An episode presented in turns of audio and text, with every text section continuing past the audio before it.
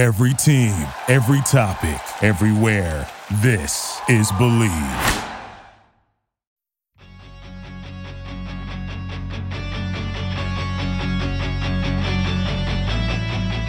Hey everyone, on this week's episode, I'm joined by Michael Leighton. During his career, he played in 111 NHL games, led the Philadelphia Flyers to the 2010 Stanley Cup Finals, and posted more shutouts than any goalie in American Hockey League history. On top of that, he was also a five time All Star and 2008 Goalie of the Year.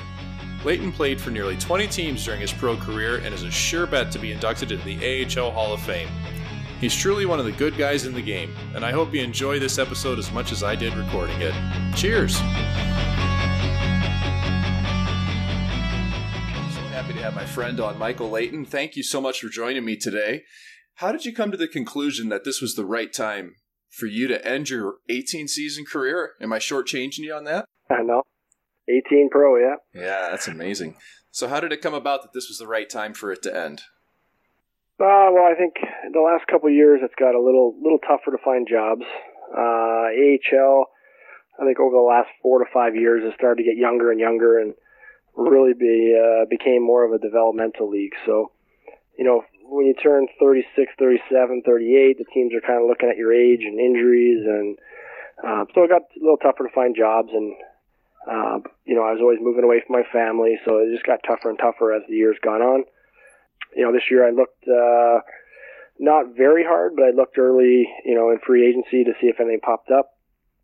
Uh, nothing, nothing came about, so uh, waited around for a little while, and you know, was was thinking about doing what I did last year and wait around till almost Christmas time, and you know, I, I know something would pop up, but you know, this point in my life, I just uh, didn't want to get into that again, and just thought it was time. Yeah, you kind of have to decide if it's really worth it too, especially with families, right? I was kind of in the same boat. Yeah, yeah, yeah. It's tough. Um, you know, you know you're going to be away from them again, but there's no guarantee that you're going to get a job. Uh, or it could be over in, in Russia or you know Germany, Sweden, Switzerland, whatever. So, you know, I just felt uh, I was enjoying my time at home with my family, and um, you know, started a time to start a new chapter. Do you have any idea what's going to come next? Uh, not 100%. No, I, I, I definitely want to stay in the game. I, I like the, you know, goalie coaching aspect. Um, goalie development, I really like too. I, I like working with the young guys, which I, I kind of did over the last two or three years is, is kind of mentor young kids. Um, you know, I would like to stick with a team and, and possibly do something like that and work with the, the junior kids and then maybe the AHL guys and, you know, try to progress their, uh, their career to the NHL and, uh, or even scouting. Uh, I was kind of open to that too. So we'll, we'll see what happens here in uh, in the next few years. It seems like that'd be a perfect role for you, especially considering how much the position changed over your career. I mean, that had to be a major theme of what you did over your over the whole time you played was trying to make sure you stayed current and learn all the new techniques because I mean from watching you I'm sure there's a massive difference between 2001 and when you finished in 2019. Oh, big time, big time. Game game changed so much, and and for me, I think what really opened opened my eyes to that was I had Curtis Joseph as a goalie coach in Charlotte, and he was only there maybe two weekends a month. Uh, they already come in for the week or something, and you know we go golfing and just kind of hang out and you know lunch and dinners and just talking to that guy was was awesome. You know I had a great time with him. He's a very approachable guy, and uh, you know I knew he related to everything that he was talking about and everything I brought up, he's been there and done that, right? So it was good to to get that feel from him, and um, you know, I I feel like I can definitely pass that on to to to some other younger kid. Was there anything you learned from Curtis Joseph that you wouldn't have expected? I didn't even know that you had him as a goalie coach, so this is fascinating. I mean, there's somebody who did so much in his career in a lot of different places. Was there anything that was kind of surprising that you learned? Um, I think for me with him was he really talked about reading the play a lot, and I think that that was big for a lot of goalies, um, even before I played. Um, they always read the play very well, and and he would always say, "Okay, when the puck's coming over the blue line, we're looking everywhere." And I know I did that, but he kind of opened my eyes to to almost knowing what the play was going to happen before it happened, and and we kind of we did a few drills, you know, not nothing crazy about it, but more or less just talking about it uh, being aware of, of uh, where guys are on the ice and you know if the puck's in the corner, who's out front, is that guy a righty, lefty, is he you know one timer, does he shoot a lot? So just having that in my mind, uh, he kind of helped me in that aspect. Were you a big fan of his growing up? I was. I was a, believe it or not, I'm proud to say this now. Hopefully, a Toronto Maple Leaf fan as I was growing up. Uh, my first uh, goalie crush, I guess you can call it, was Allan Bester. um, you know, big glove saves. Don Cherry had a nice uh, little section on him and his rock'em sock'ems. Uh, so then when he kind of weeded out a little bit, uh, Felix Potvin was, uh, you know, a big idol of mine, and then Cujo came in after him. So any goalie that really played for Toronto, I was I was a big fan of, especially the you know, the reacting goalies that made big glove saves and, you know, flashy saves. So was that a big part of what made you want to become a goalie? You know, and I'm guessing that's part of it, but what else made you decide to hop in the net? yeah, that definitely is is part of it. Um, I just liked uh, obviously the gear. Everyone loves the gear. When I was little, you know, Christmas time came around, I was I was hoping to get something, and it was new pair of pads and you, you sleep in them and wear you know wear your gloves around the the house for for two or three weeks before you even get to try them. Um, the gear aspect, but um, I really like the challenge of it. I I grew up with uh, with two brothers. One was a year older than me, and I started playing out when I was little, and um, I eventually I, I I excelled to his level. So they moved me up, and I was playing out a year up uh, with my brother. And finally, they're rotating goalies, and one day they said, "Do you want to play?" I said, "Sure." Uh, I think we lost eight nothing or ten nothing, and uh, I skated off the ice, and my parents were looking at me, and I said, "That was fun. I had so much fun." And they're like, "Oh man, no way." So I just found, for me at that age, it was more of a challenge. Um, scoring goals, I found a lot easier than stopping pucks. And I know that sounds weird, but I, I just enjoy the challenge of, of stopping pucks and and competing against my friends in practice and, and, in a game, you know, everyone looks at you, you know, to win the game and to make those saves, and that's that's kind of just drew me towards the position.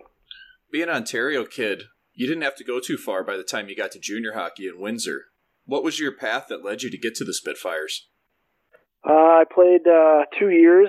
I think I was 15, 16. Uh, played in Petrolia with the Petrolia Jets. Uh, played there for two years and uh, was drafted third round to Windsor and just kind of transitioned right in. I, w- I went in there not knowing to, what to expect. Uh, we had a you know not so good team the first year. That's an uh, understatement. I'm looking at what this was. You guys look like you're horrible. yeah, we we had a tough year. But you still ended up getting drafted after. I did. I did. Um, I think it was Murray. Um, Bob Murray's one that drafted me, and and I said to my agent too, I'm like, wow, it's you know sixth round. I was I was surprised um, that went down like that. And he, he said, well, what I saw was he was on a bad team. Um, he still never got down on himself. He didn't blame anybody. He still worked hard, and he you know he liked my size and and my skill. So turned out good. Uh, played uh, two more years in junior, and uh, I think I made the All Star team my second year or third year. I'm not quite sure on that. But uh, you know, things got better as junior. I grew as a player, and um, we had Tom Webster, an old uh, NHL coach, and, and Mike Kelly come in and kind of turn uh, the Spitfire organization around. And um, you know, the, the the drafting got better, and the team just got better. And uh, you know, we had Steve Ott, Jason Spezza on the team.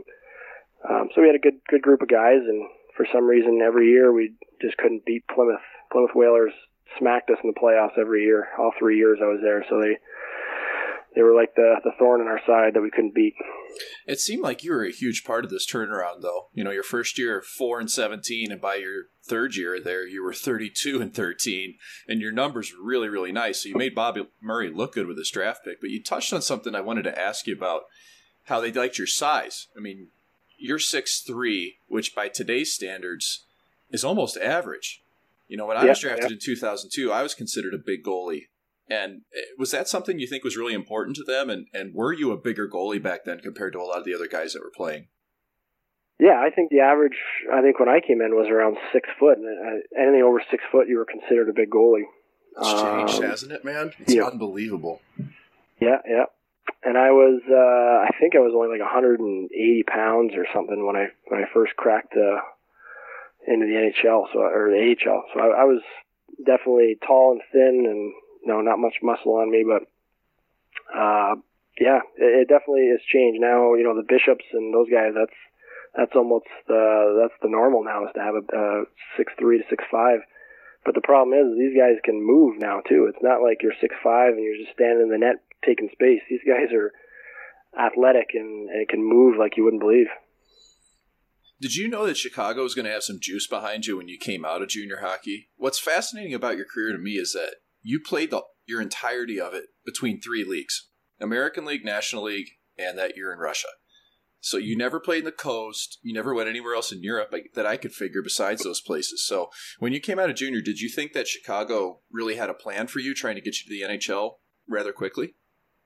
I I, I really didn't know. Um, when I was drafted, I still played a year in the OHL, and really I never even thought about the AHL. I always kind of tried to to to stick to where I'm at and, and focus on playing well in, in Windsor. And I think one day, me and my my girlfriend at the time, wife now, we we looked at the map and we're like, "Where's uh where's Norfolk, Virginia?" Like we never never really heard of it. Looked on the map, we're like, "Oh, geez, that's uh you know 12, 13 hour drive from us here." Uh, so you know, once I knew that that was going to happen, and um, you know, I went to training camp and and and you know felt pretty good, and I think I think they were happy with me. Quick story: Steve Passmore was my uh, was another goalie that was around. We were rooming together at that time, and and he came in the room and he says, uh, "I'll tell you what, Mike." He says, "You're you're a better goalie than me." And I look, kind of looked over at him like, "What are you talking about here?" He goes, "Yep, you're better, but you're going to go down to Norfolk, and I'm going to be in, in in Chicago." And I kind of it kind of took me back. I was like, "Okay." He goes, "Yep." He said, "The only reason you're better, but I'm I'm older and more experienced, and I'm going to stay up here, and you're going to go, you're going to go down and you know progress and, and learn down there. But I'm I'm going to be here, and you're going to be in the minors." So I was like, okay, Steve, thanks for your honesty, kind of thing. Was he like super? Sure enough, he was, yeah, was he like super matter of fact about it too? He was a very honest guy, great guy. Um, he definitely didn't shy back from uh, from telling anybody what he thought about them. did you did you learn anything from him though? I mean, coming in, he's played all these years of pro hockey. Was there anything that he that he kind of you know let you in on little secrets, things like that, that he had learned in his youth and in his pro career? Yeah, yeah, he was an older guy, so you know he came down eventually to Norfolk and played for a little while, and that was the first time I really seen an older goalie come down from the NHL and play in the A. And he still worked hard, man. That that guy would work hard in practice games. Uh, I knew his mindset. He wanted to get back to the NHL, so he worked and did whatever he had to do to get back up. And you know, eventually he did move up. And uh, I think I had a, a skid of games, probably five, six games, where I was you know, I was playing great and I was letting in a couple soft goals, uh, you know, just here and there. And, and I couldn't figure it out. I was getting frustrated. And he, he brought me aside and he said, look, look. And he showed me the video and he said, it is a, it's a game of inches. You're, you're not square to the puck when this guy's shooting. You're, you're, you know, an inch to the right. Your shoulders are turned at, you know, an inch. If you can square up to that guy, you know, you're, you're looking at the puck, shoulders are right towards the puck. You're going to make a save. And sure enough, soon as he said that, I went in the net, played a great game, and uh, and was good after that. So, you know, just having that guy talk to me, and that's why I think goalie coaches are important. To have have someone just tweak something in your game that gives you that reassurance, like, okay, that yeah, that's what I'm doing wrong. If I fix it, I'm going to play better, and you get that confidence back and and roll with it. That's what happened with him. I mean, especially back then, it's not like teams were employing goalie coaches that were permanently down in the American League and helping guys out. Like to get that bit of yeah. advice from an older guy must have really meant a lot to you, I'd imagine. Yeah, it was great. It was great. Uh, we had Stephane Waite was in Chicago, so you'd come down, you know, once uh, once or twice a month and, and work with me and Anderson, and uh, you know, he was great, great goalie coach, uh, and I learned a lot from him too. What was it like coming out at 20 years old in the American League? I didn't get there I think until I was 23 or 4. Was it a really big jump from junior? Uh, it was. The the skill level was definitely um, was a lot better. Obviously, the game was faster. Guys could shoot the puck harder. Um, but everyone was just bigger. But I, I didn't find it that big of a an adjustment because you're playing with better players too. You know, the D are, are making passes and making plays and breaking out and boxing guys out in front of the net. So kind of everyone's there for a reason. You know, um, they all have their own jobs, and I felt even when you get to the NHL, you're with better players and they, they do their job even better. So it makes your job a little bit easier, I feel. You had a really good season, man. Like 214, 920, 27 and 16 and 8. That's an unbelievable first year at any age for anybody at that league. But as a pretty wild team, I mean, I showed up in Norfolk in 2005 and there were still some of these guys left that were there. Shawn Thornton, Quintin Laing, Ajay Baines. Was it a fun team to be around back then? Because, I mean, Norfolk's one of my favorite cities, too. So it was a great place to live, I'd imagine, for you as well.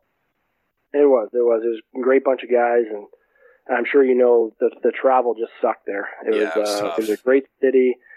Uh, everyone enjoyed it there. You know, we lived in um, Virginia Beach, right on the water. Uh, so you really become closer with these guys because you're, you know, you're taking seven, eight hour bus rides. You're, you're, you're on a sleeper bus through the night, and you wake up at five in the morning, and you kind of, you're just hanging out with each other more. So we had a great bunch of guys, um, and we had a good team too. We, uh, we, I think we made it to the second round that year, and um, we lost out, but uh, you know, I definitely enjoyed my time there. It was great. One of your former teammates tipped me off to a Halloween party that had some pretty interesting things going on at it. Uh, one player wearing a scream mask, another person trying to cook. Can you give me any insight to what might have happened at that? Uh, yeah, yeah, we had a, a good Halloween party at our our place. We were right on the water in, in the Croatan Beach area.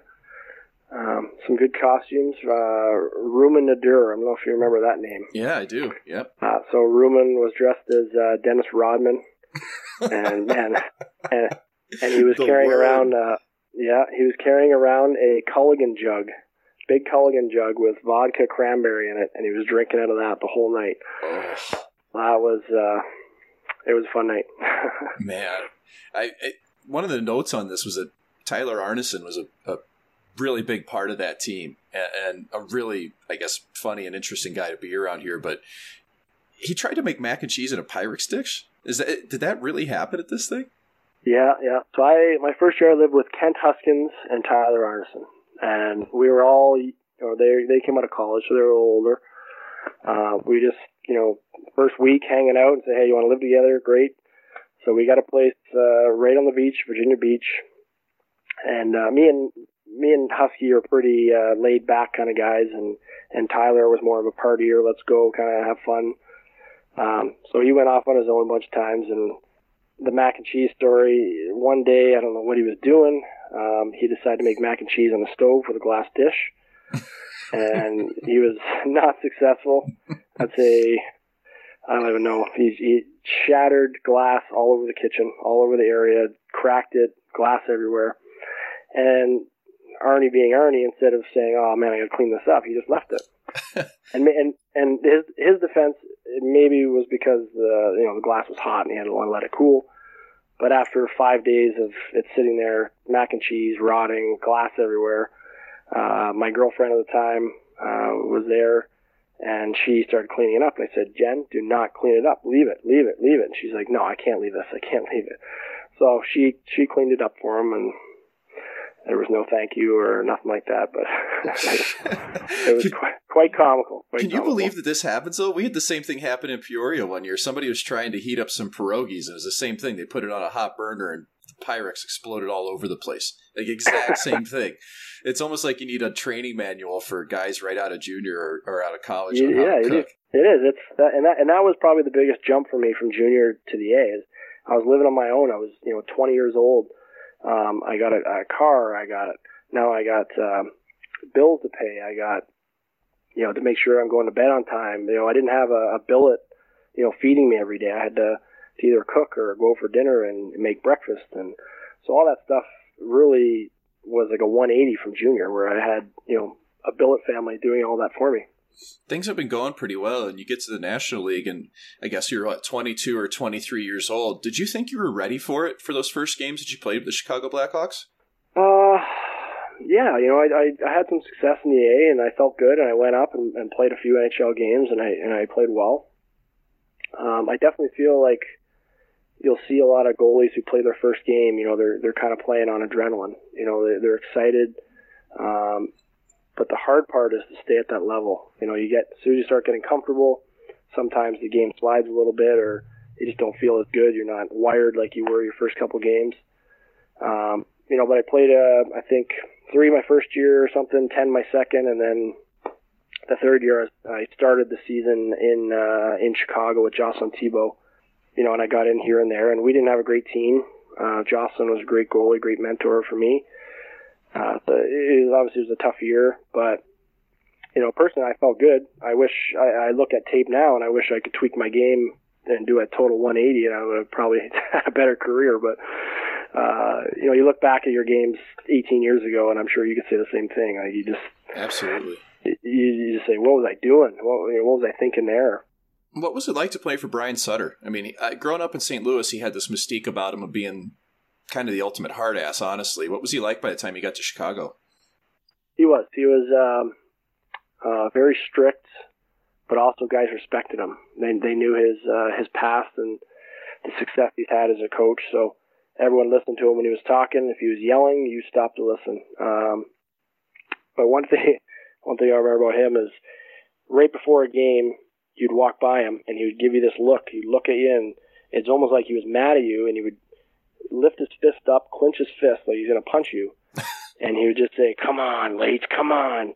And he would get so intense and you walk by him and you're expecting him to punch you in the face or something, but he punches you in the shoulder. Like he would legitimately punch you in the shoulder as hard as he could and it would hurt.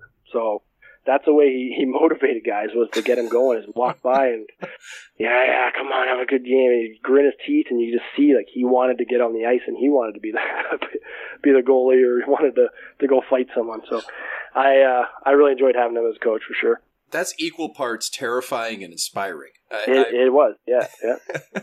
well, I mean, you you went back to the American League and you continued to play great hockey. It, it didn't seem just looking at numbers in your career, like it got you down. But was it a big blow to you to go back to the American League and keep fighting to get back to the National? Uh, it, it obviously was a blow. Everyone wants to be in the NHL, and and I'm sure you you've been through the same thing in your career. When you get sent down, you kind of you're upset. But there's two ways to look at it. You can look at it as, hey, I'm down here. Um, you know, whatever. I'm just going to go through the motions, or you can say, okay, my goal. I've I've been to the NHL. I see what it's like. That's what I want to be. That's where I want to be. Um, I'm going to work my butt off and, and get back to where uh, I want to be. So I kind of always had that attitude. I I always wanted to, to be the best goalie at every level I played at. I, I, I worked hard. Um, if I got sent down, I would still want to go out and, and learn and get better and, and get back to the NHL. So I, I took pride in, in, in that attitude. Finishing off the time in Norfolk, there's a pretty famous occurrence that happened on the ice that I think you were a part of. Were you there where the when the bench clearing brawl happened? I think between you guys yeah. and was it Lowell maybe? Yeah, yeah, yeah. It was uh I believe that was the lockout year. So like I think Staal was down there, uh Cam Ward. Um Boy Scout night. Yeah, oh, at, the, at the old scope. Yeah. So we we finished the period I was already in the locker room, and uh, our coaches were yelling back and forth. Tom Rowe, who I had later as a coach, awesome guy, great coach. I had Tom uh, him and, as well. Yeah, yeah. So him and Trent Yawney were uh, chirping back and forth, and eventually met at the at the red line, um, and grabbed each other by the shirt. We were going to throw punches, and one of their players came and swung at Trent Yawney, and when you have Shawn Thornton and first round Brown and oh. five other tough guys in your team, Vandermeer, that's probably not a good thing to do. So we uh, they took care of him, and I was in the locker room with my helmet and gloves off already, so I I put it back on, skated out. Um, it, it was honestly a scary situation. Uh, a lot of tough guys on the ice. Some guys are skating around with no shirt on. uh, so all the tough guys are squaring off. Uh, just when you thought things were going to be done or end, somebody would sucker punch someone else, and then they would start a whole, you know, everyone's rushing in to go after him, and then sucker punches and headbutts, and um, so my story is, you know, I, I was just going in to break everything up. Obviously, I didn't want to fight. I'm not, I'm not a fighter. You know, I, if I had to, I would, but I didn't go looking for it. Uh, so two or three times I, I went into a scrum, and I just grabbed like Chad LaRose, and I held onto his shirt you know, not, nothing just totally harmless, and I'm sure Chad didn't want to fight either. Uh, Cam Ward came over to me and grabbed me by the, jersey and said, "Hey, don't do anything." And I, and I said, "I'm not. Just just breaking it up. I'm not going to do anything." So two minutes later, another scrum. I skated over, grabbed someone else, and he grabbed me again. He said, "Don't don't do anything. I said, turned around and looked at him and said, don't touch me. I'm, I'm not going to do anything. Leave me alone. And I think Ward's sure 20 enough, years old. This was like his one year he spent in the A, I think. Yeah, yeah. So I, was, I think I was like 25 at this time. You're a 26. grizzled veteran, man. Yeah, I was already yeah, working out and doing chin ups all the time. so uh, third time happened, same thing. He ran up to me and I said, "Don't touch me," and he said something back. And eventually, I said, "Okay, here, here's the deal." I said, "We either fight right now, since you pissed me off. We're either going to fight now, or as soon as the puck drops next period, I'm going to skate down and fight you." And if you watch the video of it, as soon as as soon as I say that, he grabs me by the mask right away and rips my helmet off, and then we square off and had a good little tilt. And as soon as we finished fighting, everyone stopped the fight, or everyone stopped to watch us fight. So as soon as we were done, um, uh, everyone just kind of scurried away, and that ended the whole brawl. So good thing we kind of did that to to end it all. But it, like I said, it was a, it was a scary moment, and one of the referees uh, was in um, trying to break stuff up, and he was a, a linesman who we knew really well and great guy. Uh, he ended up breaking his leg, so he's in the middle of the middle of the you know almost center ice, screaming his head off because he, he snapped his guy. leg I think in like two pieces. So he's trying to get everyone to stop, and he's in pain. And our trainers were on the ice, and guys are still going around headbutting and sucker punching each other. And it was scary. It was oh, scary. Man, I, I, think that you can actually hear him on a video screaming like "You broke my yeah. fucking leg" or something. He's just yelling yeah. his head off at it. I mean, it's yeah, like yeah, it's probably one of those things that you kind of look back and laugh at now, but at the time it was probably scary as hell on the ice. Oh, for sure. Yeah. So year after, year after that, you find you know you leave the Chicago organization and end up in Rochester. I got a note from Jean Marc Pelletier talking about how good of friends you guys were, teammates. Uh, but he also took credit for your career like straight up said, I'm responsible for everything Michael Leighton did after this because he tipped you off that you should probably be switching out of one company and into another when it comes to equipment. So if you could maybe give that story and give us a little insight into what happened with JM Pelletier. Uh, Pelletier's a good guy. So uh, when I went to Rochester, we were split between Florida and Buffalo. So I was with Buffalo, he was with Florida.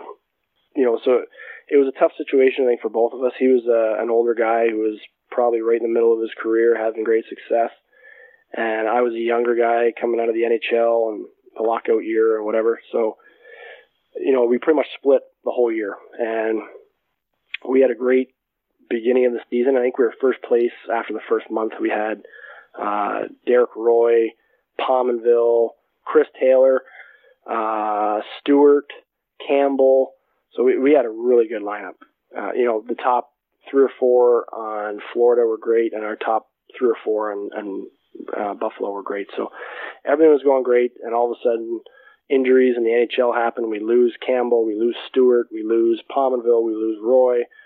Uh, Chris Taylor um, ended up getting surgery on his leg. He, he had uh, uh, it was a hematoma under his muscle, so they had to cut his leg open. He was out for mm.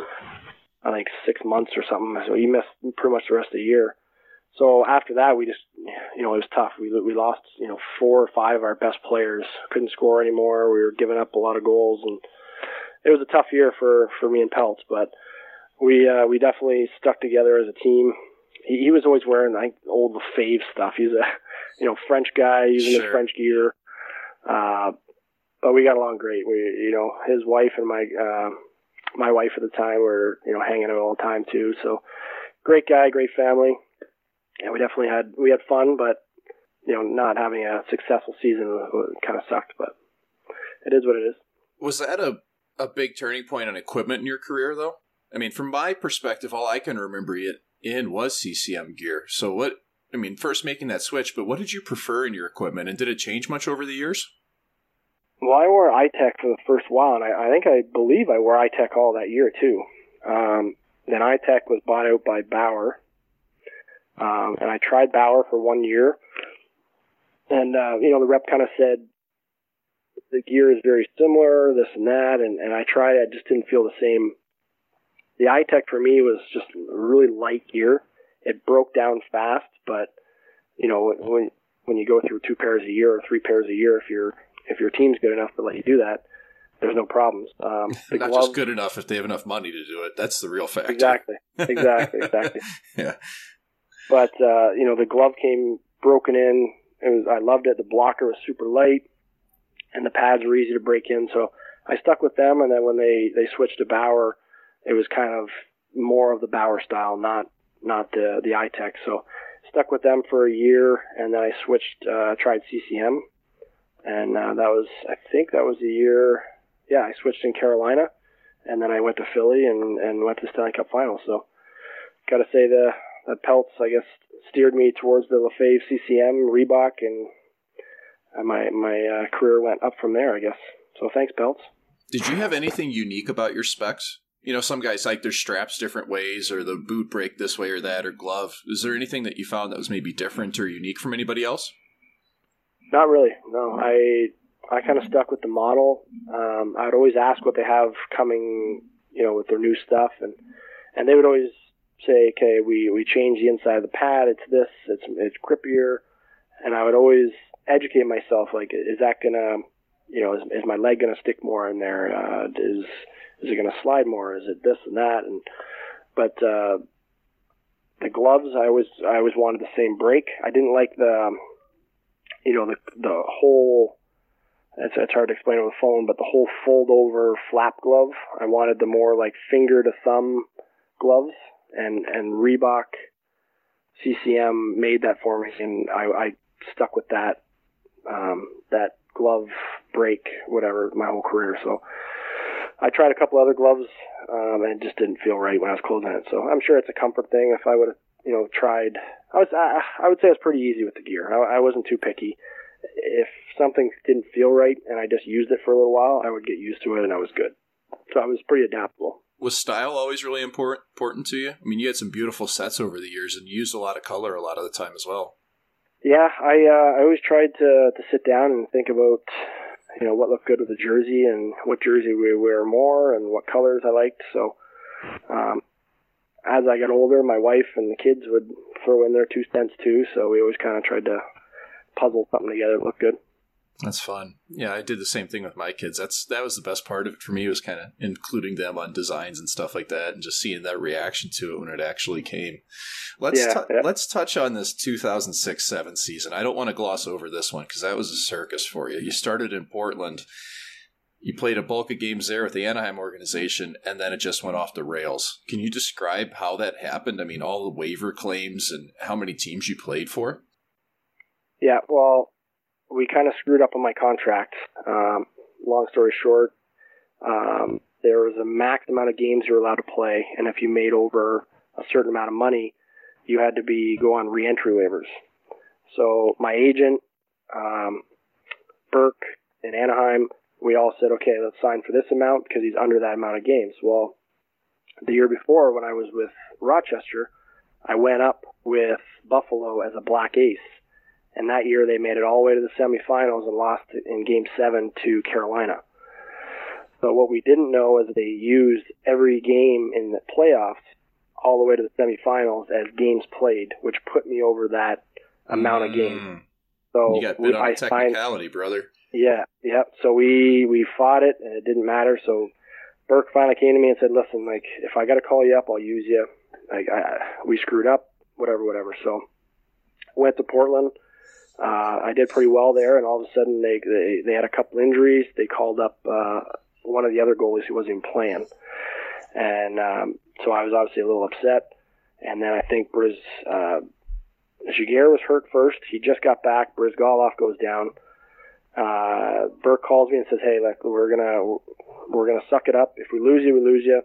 But you know, I have a trade lined up for for Briz to go to uh, Arizona." So you come up as soon as he's healthy, he might play a little bit, and then the trade should happen, and you're to stay the rest of the year. They win the Stanley Cup that year, no big deal. But uh, he calls me up on uh, re- re-entry waivers, and I got picked picked up by Nashville. They had uh, Tomas Vokoun broke his finger, uh, had surgery. I go into the office there. They said, "Okay, listen, we picked you up. We need you for eight weeks six to eight weeks. Uh, as soon as Vokoun comes back, you know, we're going to put you on waivers and whatever happens. So I was there with uh, with uh, Chris Mason, great guy, great goalie. Um, I ended up getting in just one period the whole time because Chris was playing phenomenal the whole time I was there. So uh, Vokoun comes back. I get put on waivers, and then I was picked up by Philadelphia. So I go to Philly, uh, practice for a little bit, played in three or four games. Trade deadline rolls around. Um, they say, okay, we're going to put you down, but we like you. We want to keep you. Hopefully you don't get picked up. Picked up by Montreal. So I went to Montreal for the rest of the year, and they, they couldn't send me down to the minors. They had um, David Aebischer, Halak was there, and Cristobal Huet. Huet was injured, so he was just starting to come back. He had a hamstring surgery, so he was just starting to come back. And then when he got healthy, I was like the fourth goalie, just hanging out, barely even practicing anymore. So that was it was tough. That was a tough year. So then they told me they were going to, uh, you know, not even qualify me, just let me go because they, you know, they they knew they screwed me over. Um, so sure enough, I'm on a fishing charter uh, near Windsor, and I get a phone call from my agent saying that they traded my rights to Carolina, and that's uh, so then Carolina qualified me and signed me to to Albany. So that was a, a whole other story. What a season! Were you married at this point? Did you have any kids? Uh, I was married. Uh, my daughter was born. Um, uh, she was one when I was in Montreal, so she was born at the end of the Rochester year. Uh, so she was just little. Uh, we were in Montreal at a hotel. Uh, that's where she learned to walk. So we were, uh, she was one one years old in a hotel in Montreal. Started walking then. So it was, you know, being away from them. The wife came to, uh, and and Ella came to Montreal. That was you know three quarters into the year, or end of the year already. Well, it must not have been great to head back to the American League again, but that season in Albany might have been your best. Like you were unbeatable. I remember facing you some of those games thinking nothing's going to go in on this guy. And we get to playoffs, and this was the year that I was in Portland with the Pirates, and I was actually listening to the game that you had hundred saves in the the whatever quadruple. I can't remember how many overtime. Oh God, no! I listened to like once. Yeah. I, I saw what was going on. Right, I found out that it was like two overtimes in, and you were at seventy-five or eighty shots. So I turned this thing on, and I remember listening to it, and the cheer that happened at the 100th shot it was unbelievable I mean, how did you survive that game well for a guy who gets dehydrated a lot i i couldn't even tell you how many gatorades and waters and stuff i was drinking i had a, so much fluid in me it was crazy but that's the only thing that kept me standing up pretty much every i knew i was going to keep going so every every intermission i was drinking almost two gatorades and a water and eating a banana protein bars. Uh, I believe the Phantoms ordered pizza after the fourth overtime. They were oh, eating pizza in the locker room in between Classic. periods. Like, Wheel the grease wheels in, man. Yeah. yeah, yeah. So it was uh, it was obviously it was a special moment. Uh, I think there's a YouTube video of uh, of the hundred save. Uh, they put the score score clock back to zero, so that was that was really a a great moment. The fans were great, standing up, uh, chanting MVP, and uh, everyone's clapping. Whoever was left, there was. Um, I didn't see this, but I definitely heard that the cleaning staff was already cleaning up. Uh, I think after the second or third overtime, they were in the crowd cleaning up because uh, they wanted to get out of there. The doors were still open. They were supposedly homeless people walking in the rink and sitting in the stands watching the game too because it was still going. The and, uh, entire uh, the city people, of Albany's watching the game. pretty much, pretty much. The people that stayed, um, it was obviously pretty amazing moment. And I'll be 100% honest with you, I would have loved to, to win that game. But when that shot went in and they scored on me, I, I wasn't even disappointed. I was at the point where I was so tired mentally, physically. You know how even 60 minutes is, just mentally draining on you sometimes, right? Yeah, oh, absolutely. So I was just done. The, the goal went in, and I was just like, all right. And I stood up, skated slowly to the bench, and I, I think I sat in my stall for 20 minutes and didn't move. Uh, the longest post game shower ever. yeah, and then the next day we jumped on a bus to head to Philly, played the next day, and I believe we won that game two nothing. And I had, uh, you know, 40 something shots in that too. So pretty pretty crazy play. We lost in seven that that series. But if you look at my stats, if you look at my stats for that series, I think uh, my goals against was under one, and save percentage I believe was over six or nine six nine seven. so the stats were there. We just uh, we couldn't put the puck in the net, and uh, obviously disappointing we didn't win. Did you think that that season was going to lead you back to the NHL? Because I'm looking at your numbers at a 9 3 1 in regular season, and then that one huge game in playoffs, the 100 save game, just resonated throughout all of pro hockey. Do you think that's really what wrote your ticket back to the National? Yeah, yeah.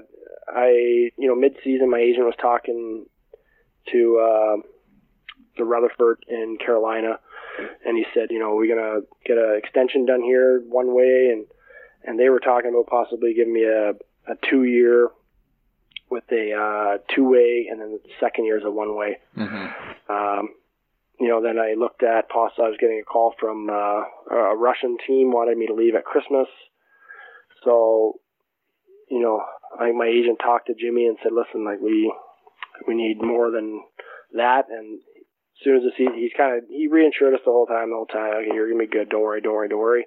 End of the season, and then I signed a, a two year contract after that, both both one ways. So definitely helped me get back there for sure. How old were you at that point? Yeah, I was probably 28, I, I think. Yeah. Uh, so I mean, you're still in your prime here, and it, it did get get you back to the NHL in those couple years with Carolina. It wasn't an easy scenario there. I know the team wasn't great a lot of the time. Uh, did it feel like it ever really clicked there, or was there just something that was kind of missing? Uh, no, they. Uh, I think it was the first year we made it to the semifinals, or. Oh, that's right. That was the last time the team was in playoffs. That's right. Yeah, yeah we made it to the semifinals and, and got swept by Pittsburgh.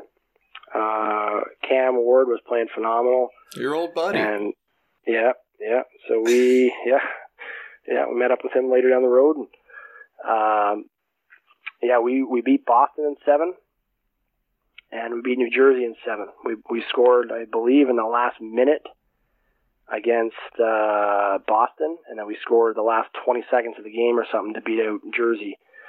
And both in Game Seven, like phenomenal. The, the way we what we were pulling off in the playoffs was great. And then we got to Pittsburgh, and they were they were just that much better than us. Malkin was phenomenal. Crosby, Fleury, like they were they were good. As much as we were disappointed we lost that four nothing, they they they were at their best at that that time. So what led to you ending up in Philadelphia? You kind of resurrected yourself yet again when the time you got there, playing 27 games in 09-10 and then going on the Calder run. So, or sorry, on the Stanley Cup run, not the Calder. I'm so stuck in the American League in my head sometimes. But so I, I can't remember how it went down. How you went from Carolina to Philadelphia.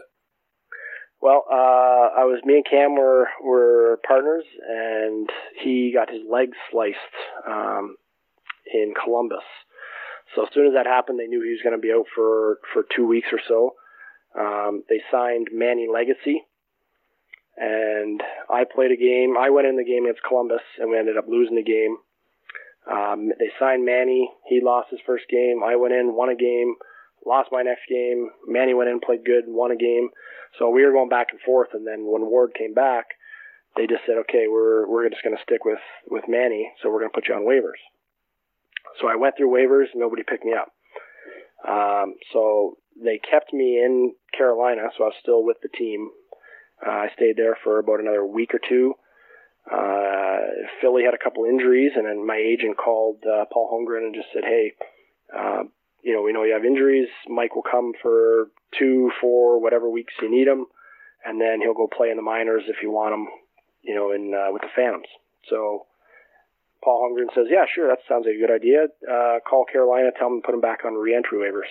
So I went on reentry waivers, picked up by. Uh, by Philly, and I think the first game I went there, uh, or within the first week, um, Brian Boucher broke his finger. He got hit on the on the middle finger, I believe, and his finger just blew up. So he was out for two or three weeks with that, and I ended up playing in the Winter Classic and just kind of rolled from there. I played great, and the team was playing good with me, and then come mid March, I had a high ankle sprain, so that put me out uh, the rest of the year, and then into the first round of playoffs and then you took over. So give me give me the rundown on Stanley Cup playoffs. I never had a chance to experience it. I never even black aced for a team. What was the atmosphere like? Oh, can't even describe it. Um, obviously, the first round is, is is huge by itself. Second round, it gets a little more interesting. Um, we were down three nothing to Boston and ended up battling back and winning Game Seven in Boston. So you know to win Game Seven in Boston, which we did in Carolina too. That I just explained. So uh, you know people were throwing stuff on the ice and at our bench after we won. Uh, go into Montreal. So Montreal and Philadelphia, those rinks were just electrifying. Like I mean, Montreal in itself, when you play there, I'm sure you played. Uh, mm-hmm. many games in Montreal, but the crowds are great in the regular season. In playoffs, it's just loud, nonstop yelling, um, great atmosphere. It gives you chills. It's it's so uh, so electrifying there. And then Philly, the crowds were nuts too. And uh, you know, get to the final, play in Chicago, and that barn again, as you know, it's it's crazy in the regular season. Playoffs is just you know, just picture that times ten and Philly national anthem. You know, you can't even hear yourself think. It's, it's that loud, and the crowd's going crazy, and it was great. And the whole city was just gathered around. You know, just kind of go right around you, and everyone's wearing flyer stuff left and right. Go to Chicago, everyone's got a Blackhawk jersey on. The uh, the flags hanging out of the cars, the bumper stickers, just everywhere. The signs everywhere. So it, it was great experience, and I'm sure you're going to bring it up, but as bad as it sucked and it still burns that we lost that series, um, it was still the highlight of my career and, and probably the greatest moment I've ever played in hockey and the most fun I had. Well, it's easy for people to remember us by our failures sometimes, and you forget about how great things have been. You know, like getting to the finals and carrying a team there as a goaltender is no small feat it's not the team itself, it's everybody, but the goalie plays a huge part in that. And you were that for Philadelphia. Like you got the team there, you got them through the regular season on a roll like that. I mean, I'm sure it was crushing for the goal to go in like that at the end and to just have this one memory. But I want to at least give you the chance here to kind of look back at it and just describe what happened there. It's so easy to just look at it and say, oh, this happened. Like from your perspective, you know, what made that go in? Uh, you're definitely not the first person to ask that. Uh, every interview I do, it comes up, so it's kind of funny. But, um, you know, me and Jeff Reese were working on things uh, when I got to Philly, and one of them was the start of the RVH. You know, we the VH was very popular at that time, and the RVH was just starting to get introduced, and we were talking about it, and and we worked on it a few times, but it, you know, it just wasn't a movement. If you didn't do it before, your hips would get sore, and you know we just didn't move that way and didn't uh, get adjusted to it. So uh, when when Kane came down the wing, uh, my first thought was he's just going to drive wide and either try to stuff it or he's going to try to feed it in front of the net. So I held my posts, and then when he shot it quick, I just instead of doing an RVH, which now I, I laugh because you and me both know that if someone's coming down like that, we're already in a reverse VH waiting yeah. for them. We're in a preventative play shoot. on it. It's it's a, it's a nothing yeah. play, you know, at that point, right? Yeah, yeah. So at that time, I was holding my post, and I kind of got caught in between doing the um, the reverse VH, which my pad just went straight down instead of going into the the pad up.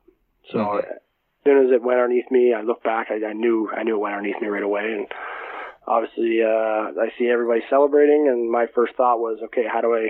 No one knew where the puck was. Um, I was thinking, okay, how am I going to get this puck out of the net without anybody knowing?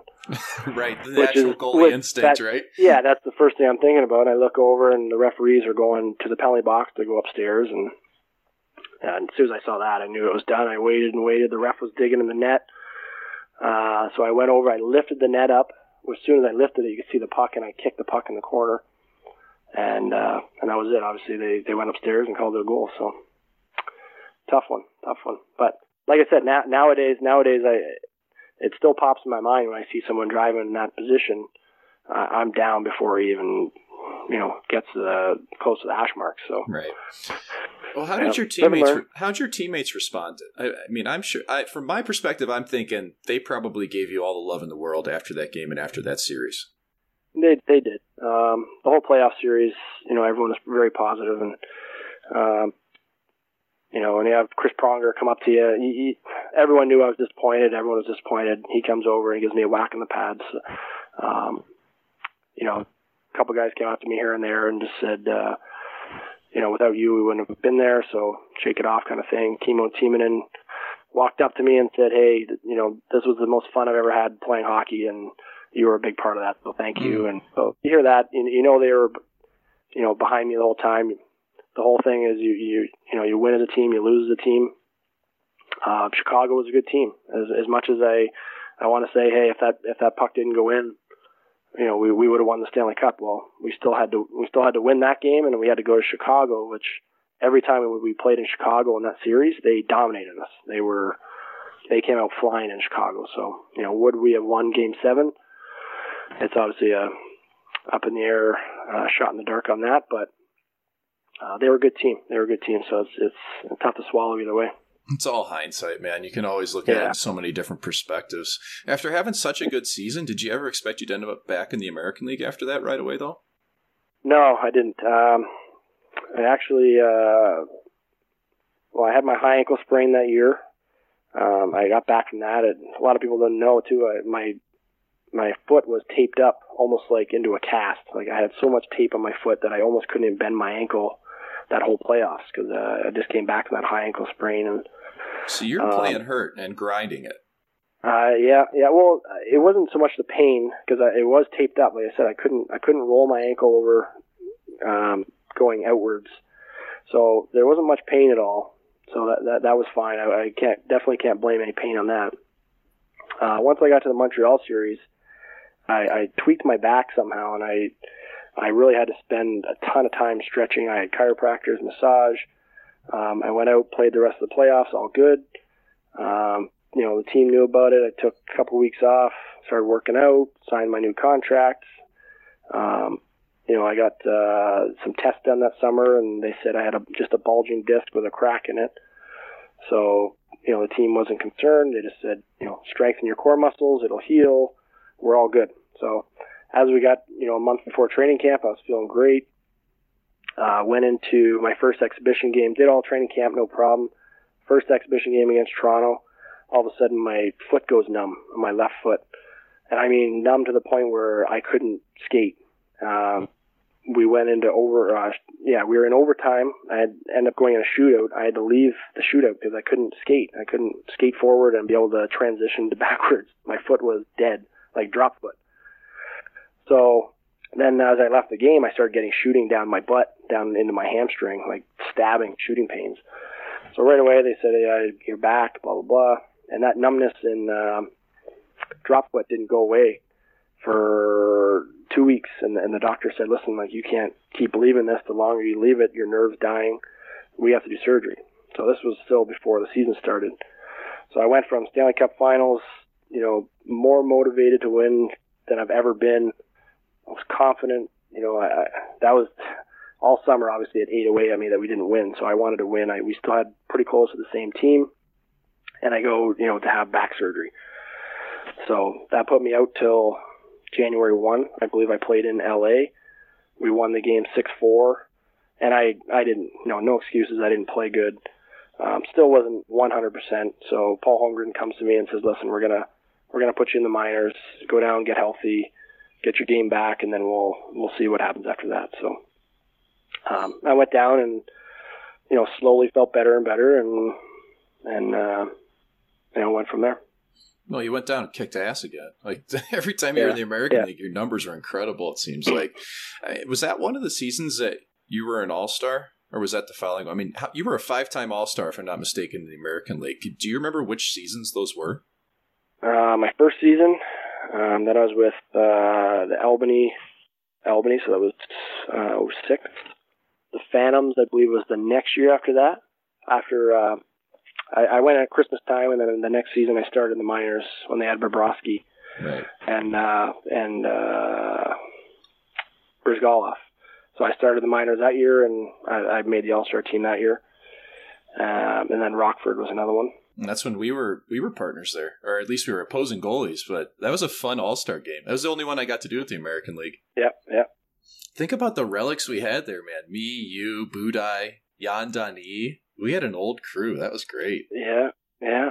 That's it was always fun playing those. You see all the there, there's always a, a couple of older guys that have been around a while, like us, and then there's a few younger guys that we look back at now and they're like, wow, you know, they're all stars, and then the year or two later, you see them starting in the NHL. So it's uh, you know, a lot of people always say to me, you know, you're disappointed most of your career was in the AHL, and I, I say no. Like the AHL is a great league. I'm proud. I'm proud to have played in the AHL. You know, to to play with all these young guys and see all these guys move up, and I'm, I'm sure I, I keep saying this, but you felt the same way. You play with a guy, and a year or two later, he's you know leading a team in the NHL, making you know tons of money and having great success in the NHL. So, and that's that's a huge part of the A, and I I've always cherished that well, it's kind of a feather in your cap, and it makes you feel like you've been part of it in some ways. I'm so excited when I see former teammates of mine doing well. Yeah. Just knowing that yourself, myself, that we played a little part in that in some way is really awesome because we're going to be watching them for 10, 15 years down the road sometimes. Oh, I, for sure, for sure. I don't want to. Before, before we get any further, I just want to congratulate you on a great career too, buddy. I know I, uh, I send you a text and talk to you and stuff, but um, you know, on air, you had a great career. You have lots to be proud of. I was rooting for you all the time. You're, every time we played against each other, I loved playing against you. We always had a good chuckle at the red line and warm ups. And, always, yeah. And, and then skate by each other after the periods and give you a little smirk. And you know, you you have a lot to be proud of. Congratulations to you, buddy, on your you. uh, your retirement too. Yeah, thank you. I mean, that's that's why I enjoyed this so much. That's why I was so excited to talk to you because we didn't really ever get to know each other until we were on PHP exec board and we finally had a chance to kind of sit down and, and talk things over. Yeah. There are a lot of guys though that we come in contact with just in games at the red line that we become friendly with that we don't know in any way outside of the rink. It's such a unique dynamic like that. Yeah, well, I'll tell you a story. Peter Budaj, Okay, uh, when I was in Norfolk, he was in Hershey, and and that guy if you just look at him, he looks like a mean guy. he just has this look on his face. He looks mean, and he played dirty. And I always, every time I played against him, I'm like, man, I hate this guy. And he wasn't very talkative. He would just kind of give me a nod at the red line. And not, I didn't want to fight him, but I just had this like hate for him, you know. And, and Hershey always had a good team, and we always had battles against him. And uh, the first All Star game, uh, I don't, know, it wasn't my first, but I went to an All Star game and he was there. And sure enough, I look over and he's skating towards me. And I, first thought was like, Jesus, this guy, right? He walks up, Lates, how you doing, buddy? Blah, blah, blah, and didn't stop talking for 20 minutes. Nicest guy I can be. And then, was it five, six years later, I sign in Tampa Bay and he's the backup goalie in Tampa Bay. Same thing. Go to the gym. This guy's sitting in the gym stretching, walks over to me, gives me a hug. Hey, buddy, how are you? Great to see you. And I'm just like, so definitely can't judge a book by its cover, but Peter was a great guy. That's incredible. Another guy who just retired, and congrats to him too. I don't I don't want to yeah. gloss over the one season you had in Russia, and I don't want to dwell on it though either. If I just want to know what it was like for you to go over there, if your family came, what the hockey was like, you know, if anything kind of surreal or absurd happened while you were there. Um, no, family stayed home. Uh, it worked out where uh, I didn't really have anything going on, and all of a sudden, uh, Ruslan Fedotenko called me and said, "Hey, would you come here?" Uh, it was kind of a, a last minute thing. Boom, I took off. And I've never been to Europe or never been overseas anywhere, so uh, for me that was a big culture shock. Um, you know, the food's different, people are different. Donetsk was a good city. Uh, when I first got there, first of all, I, later obviously fell apart in the Ukraine, but um, you know, I had good teammates. The hockey was. Uh, people always ask me, how do you compare the KHL to the AA or the NHL? And I, I just say you can't. You can't. It's uh, there's a lot of skill over there. Those guys can can do magic with the puck, but with the big ice and their skill and the flashiness those guys have, it, it doesn't have the structure that the AHL and the NHL has. So I always throw this reference out, and it's not a smash to the H to the the KHL, but the KHL for me was almost like beer league hockey with all star players. Hmm. Right? They they skate around and and they just it's almost like they're having fun. You know, they're they're on a two on one and he'll pass it across, get through the D. So you go diving across for that guy, and that guy will do a spinorama, and he'll backhand pass back to the guy who has a wide open net. And you're and you just look at the guy like, man, why why aren't you just shooting the puck? You know. And if you watch the highlights of the KHL, you'll see there's so many nice goals, like flashy, flashy goals that you're you'd be like, wow, uh, you don't see that that often. but they miss so many opportunities because they don't shoot the puck or they, you know, they get, they have a wide open net and they still feel like they need to to pass it to somebody else for them to to one time in, in another open net. So it's it's hard to compare hockey wise, but you know, going outside of that, it was it was tough being away from my family. Obviously, my my son was born um, when I was away. The team kind of told me that I'd be able to go home as soon as he was born, and uh, as soon as my son was born, they said, "Okay, well, we got a break in two weeks, so you can you can go home in two weeks." Hmm. So uh, that was tough. That was really tough, and I got home two or three times after that. You know, short periods of time, but it's just uh, it's it's different life over there and different different hockey for sure. Did you expect that you'd be coming back to North America? I mean, I, I know that you got sick after that season, I guess, right? And was that kind of the catalyst for you coming back and playing for Rockford? Well, the the money I made in the KHL was tough to turn down. So right. I had a good season. Um, Sochi just had the Olympics, and they started a new team. So uh, they came to me and said, "Hey, we'll give you uh, almost double the amount I was making with with Ukraine." So I signed a contract with them. And two weeks before I was going to leave, I was in Florida on a vacation with my family, and I started getting a headache. And I had a headache for three straight days. I took Advil, Tylenol, ibuprofen, um, Excedrin, whatever. I tried everything. Nothing would wipe this this uh, headache out. And at night, I was sweating and getting fevers. And so my wife is is a nurse, and she was obviously getting upset with me, you know, moping around and acting like a baby for three days. And she finally looked at me and says, "Go to the, go to the hospital." And I said, "No, no, no, I'm good, I'm good." And I was I was trying to suck it up for the kids. You know, you're in Disney, you don't want to be a a Debbie Downer, right? So uh, I said, she said, "No, you're going. Like I'm going to take the kids to the park. You go to the hospital." So I took a taxi to the hospital. Um, they do uh, CAT scans, MRI, my brain, all this stuff, and they they did a spinal tap on me and found out I had viral meningitis.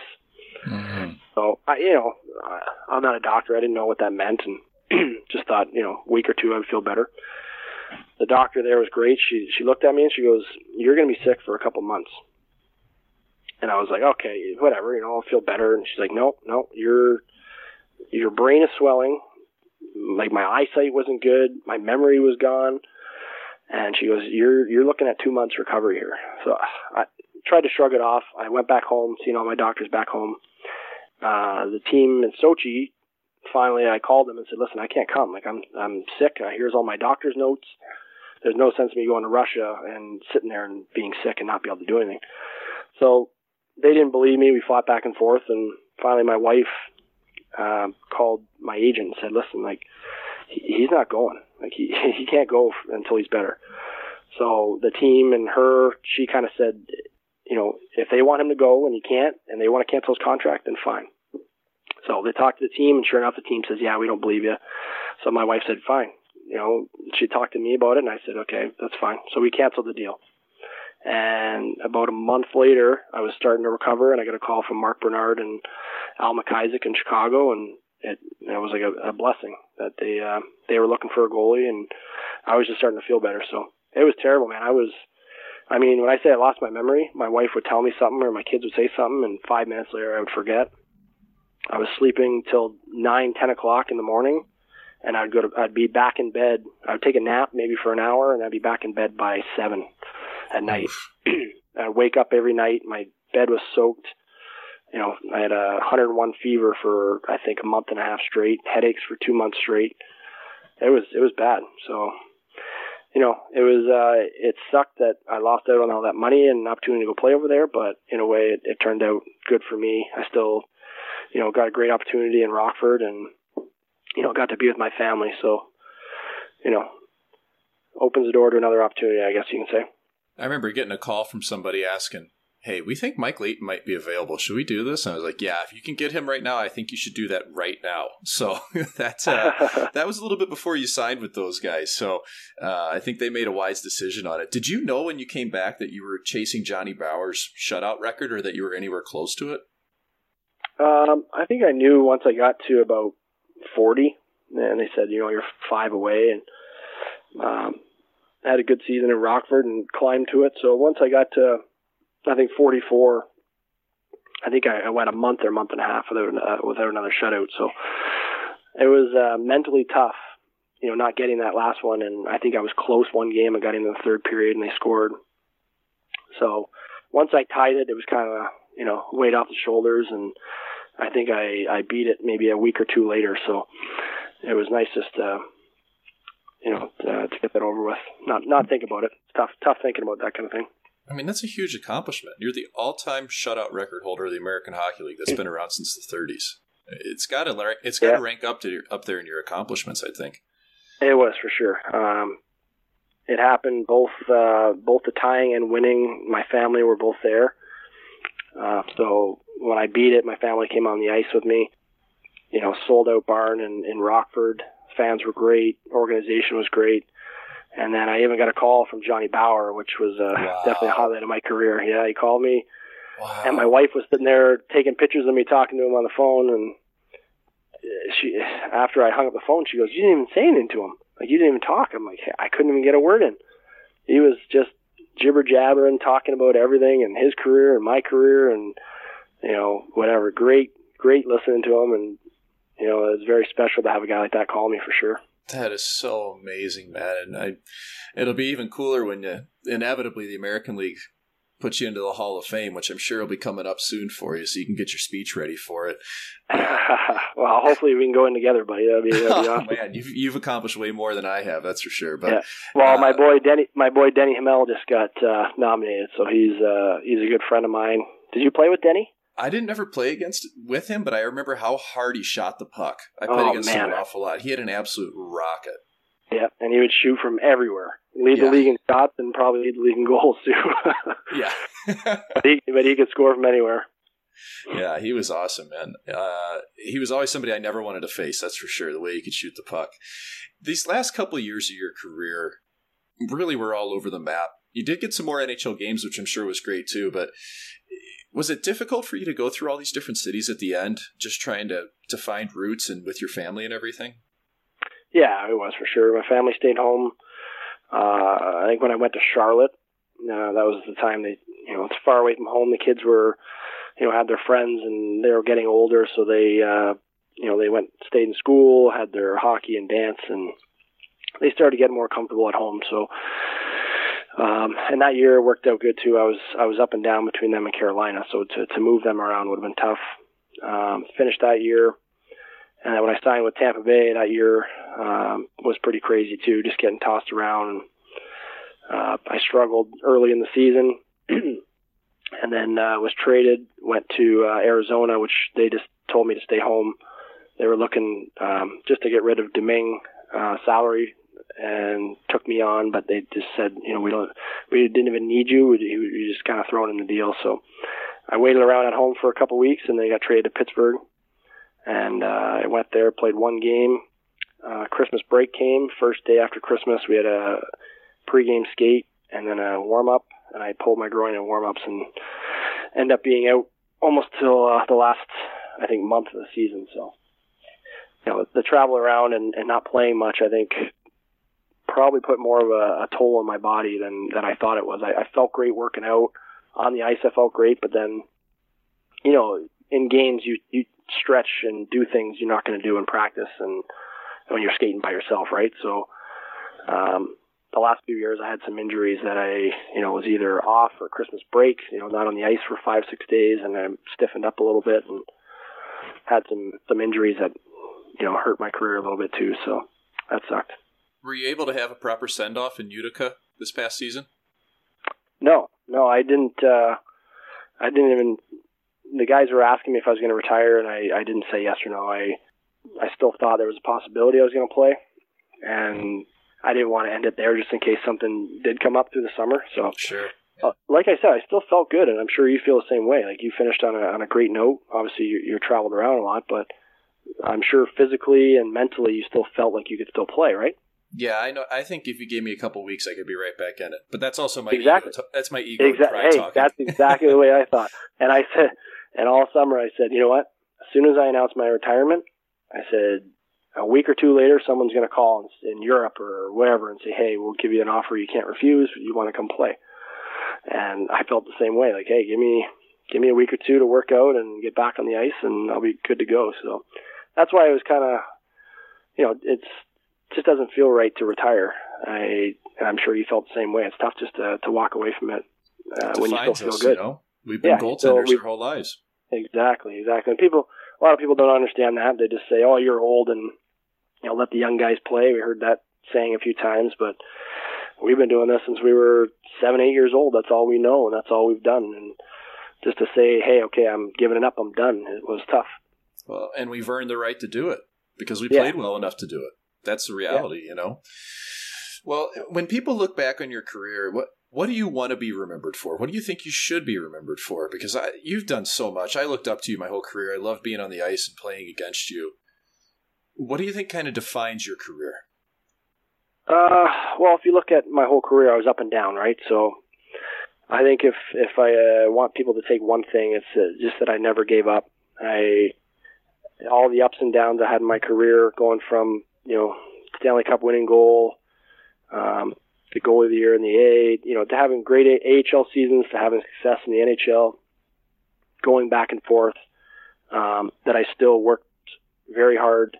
I never gave up, and I still was trying to be, you know, a good guy all the time.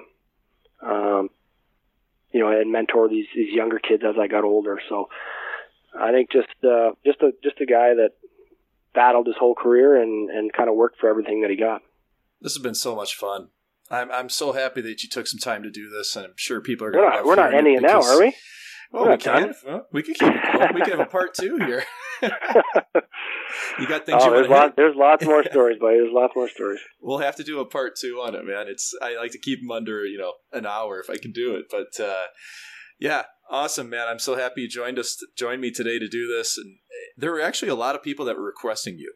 Believe it or Yeah. not. I mean, it's um, it's interesting who people latch on to and who they'd really like to hear from. And you played for so many teams and organizations, and, and like you say, battled the whole time up and down. That I think there's an awful lot of people in the goalie and the hockey world that have so much respect for you that they're really going to enjoy this. Uh, thank you. Yeah, I, you know, as much as it's stuck playing for so many different teams, um, and I'm sure you feel the same way. We met a lot of great people through hockey our whole careers. You know, coaching, goalie coaching, our trainers. Um, you know, the whole aspect of it. We met a lot of good people, and we can't ever take back and what you know what we've done and say, hey, I wish I didn't play for that many teams because we met a lot of good people throughout our our careers. Thanks for listening to Six Degrees with Mike McKenna. Please make sure that you like, comment, leave a rating, subscribe, whether it's iTunes, Google Play, Spotify, anywhere that you get your podcasts. Thanks for listening.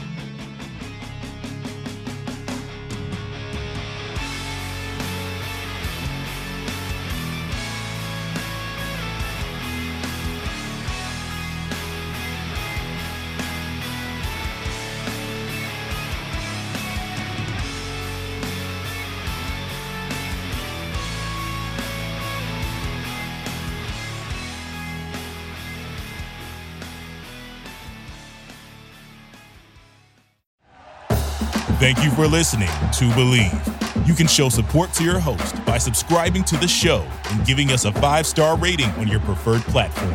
Check us out at Bleav.com and search for B L E A V on YouTube.